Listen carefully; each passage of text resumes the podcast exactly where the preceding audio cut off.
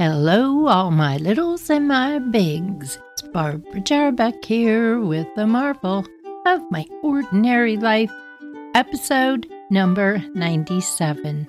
Dogs don't use toothpaste, right? Hmm, or do they? Once upon a time, there was a little girl named Barbara. She had a big sister, Nancy, best sister in the world. She had a big brother, Johnny, king of the rascals. A lot of fun, but king of the rascals, which was why he was so much fun.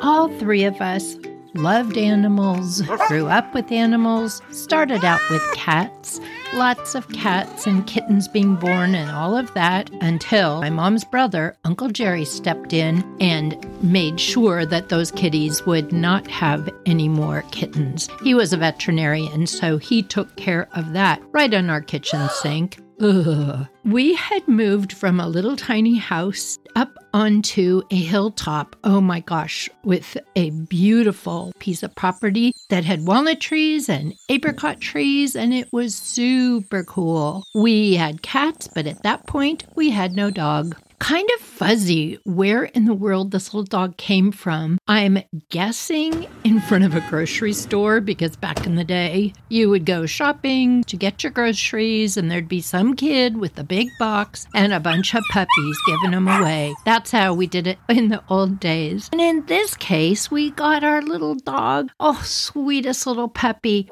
We named her Blackie because guess what color she was? She was silky, silky, beautiful, shiny black. She had not straight hair, just loose and loveliness. She was Cocker Spaniel Poodle, which today you call a cockapoo and you pay a lot of money for it. Back then, you got it free from the kid in front of the grocery store and you called it a mutt. Blackie was our sweet little dog. She lived with us up on the hill and went everywhere. We didn't really worry back then about traffic because we lived kind of off the beaten path a little bit. There were three of us kids, so there was always somebody to play with the dog. She would run and follow us everywhere. She would sleep on your bed, on the covers, under the covers, watching TV. She'd go outside and you could play hide and go seek with her. And a lot of the times she would follow my brother on his bike. She never went away, she'd stick right with you. When we lived in the hills, everybody around us had dogs and horses and chickens and that kind of thing. We had one neighbor, her name was Gina. She had a horse. You could walk across the orchard to her house and feed the horse carrots. She was super smart, and Gina, not the horse, although the horse was smart too, I'm sure. Gina would help us with our math homework and she would tutor us and things like that. Well, it came time where her mom and her were going to go on a vacation, and they asked us, us meaning Johnny, Nancy, and myself, if we could just twice a day walk across the orchard and take care of her horse. That meant making sure it had food and water and was tucked in and safe at night. No problem. We can do that. We got that. You know, we went back and forth through the orchard. It was always fun and we're always racing ahead. And it was usually two of us because it was just a fun thing to be able to do. One evening, we went running across the field. It was getting a little late. We were a little off schedule. Ran across the field to feed the horse. She had a horse corral with a stable. Then she had a little shed a little ways away where you'd open it up and she'd keep her hay and grain and whatnot. I remember opening up the, the little shed door and I was getting a big bundle of hay to feed the horse, and Johnny was back filling the tub full of water. Blackie was with us, and all of a sudden I hear horrible growling noises, and I was terrified. I stuck my head out of that little shed, so confused. What I see is our little dog Blackie jumping, like lunging at Johnny, grabbing him by the arm. He had a jacket on. I will never forget that. You know, the dog's attacking him. I thought, what in the world? First, I thought she was playing. She had, it looked like toothpaste to me. I was just a little kid pouring out of her mouth. It was all around her face. It was really thick. It wasn't like thin, like you would shampoo your hair, like those kind of bubbles. It was thick, foamy stuff pouring out of her mouth. She was just out of her mind attacking my brother. Oh my gosh. I had seen old Yeller. I knew what a dog with rabies looked like, and that looked like that. I couldn't just stand there. I was so scared. So I just kind of inched my way really slowly around the backside of this little shed and took off running. Well, this house was quite a ways away from anybody else's house. I remember running down this hill just as fast as I could go. I ran to the first house I came to and just started pounding on the door. And I'm just a little kid. Help, help, help, help. My dog's attacking my brother. What? Well, just then I turn around to say they're up the hill. And who comes around the corner? There's Johnny. And there's oh. Blackie, and she has some foam on her face, but now she's acting completely normal and happy. The guy looks at me and he goes, Is this a joke? And I said, No, it's no joke. And of course, I'm crying like what kid playing a joke stands there crying. No, it's not a joke. My dog was attacking my brother. Johnny didn't know what to think of it at all, but he knew something was very wrong. Come on, Barbara, we should go home. Sorry to bother you. We don't know what's the matter with her, but yeah, look at my jacket. It was all shredded on the arm. She was attacking me. We ran the rest of the way home. My mom was in there making dinner. Um, we run in with Blackie, and she's a little panting, a little extra, just like, and not just from running, but acting a little weird.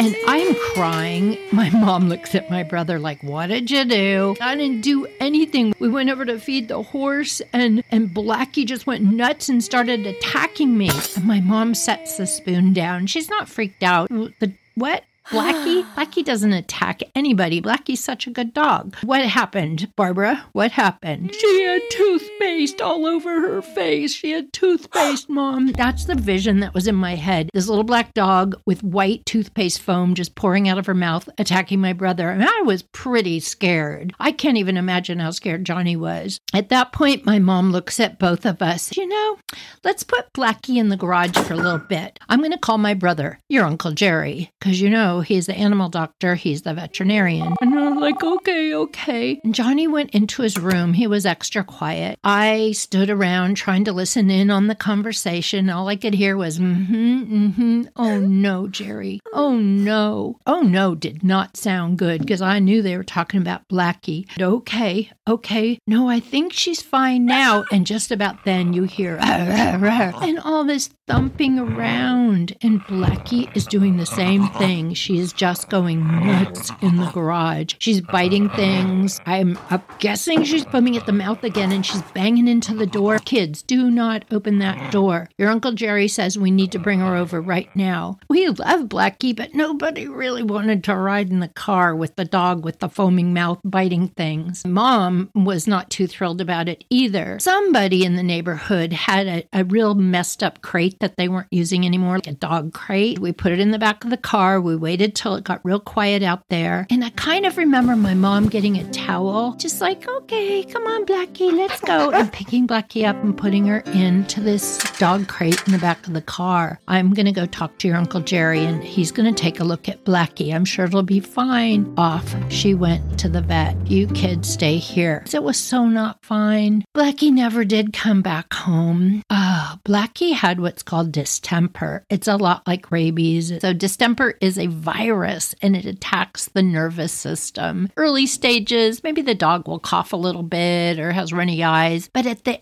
end, it gets what's called hysteria, which is what Blackie was getting. So we never even knew she was sick. Nowadays, you give your dog a pill or a shot at the vet on a regular basis, and they never get that stuff. But she was out in the bushes all the time with us, so she must have got it from some wild animal. I don't know who I felt more sorry for Blackie, my Uncle Jerry, my mom, or us, the children. My dad was oblivious. He was off at work and didn't know any of this was happening. When a dog or a cat, or I guess really any animal, is so bad off that it cannot be fixed and it's just suffering, they do something that's called putting it to sleep. It's not sleeping, it's dying. They give it a shot and it very peacefully starts to go to sleep and then just oh, takes a little breath and it's gone. That's what they had to do to Blackie. It was horrible. My poor mom had to come home and tell us. She comes home and we go running out to the car. Where's Blackie? And of course, my mom is like, oh kids, it's not good. And my mom crying, that's never good. She was not really a crier as much as we were. She said, I'm so sorry, kids. Uncle Jerry had to keep her. Keep her. Well, when's she coming back? Oh, she's not. You know, she's not, kid. She had distemper. Well, my brother was old enough to know that was no good. There was no way to cure it back then. He just very quietly turned around, and I remember he went into my mom and dad's room and closed the door. And it was the first time as a kid I saw him like really sad and upset, which then I was sad and upset. Ugh,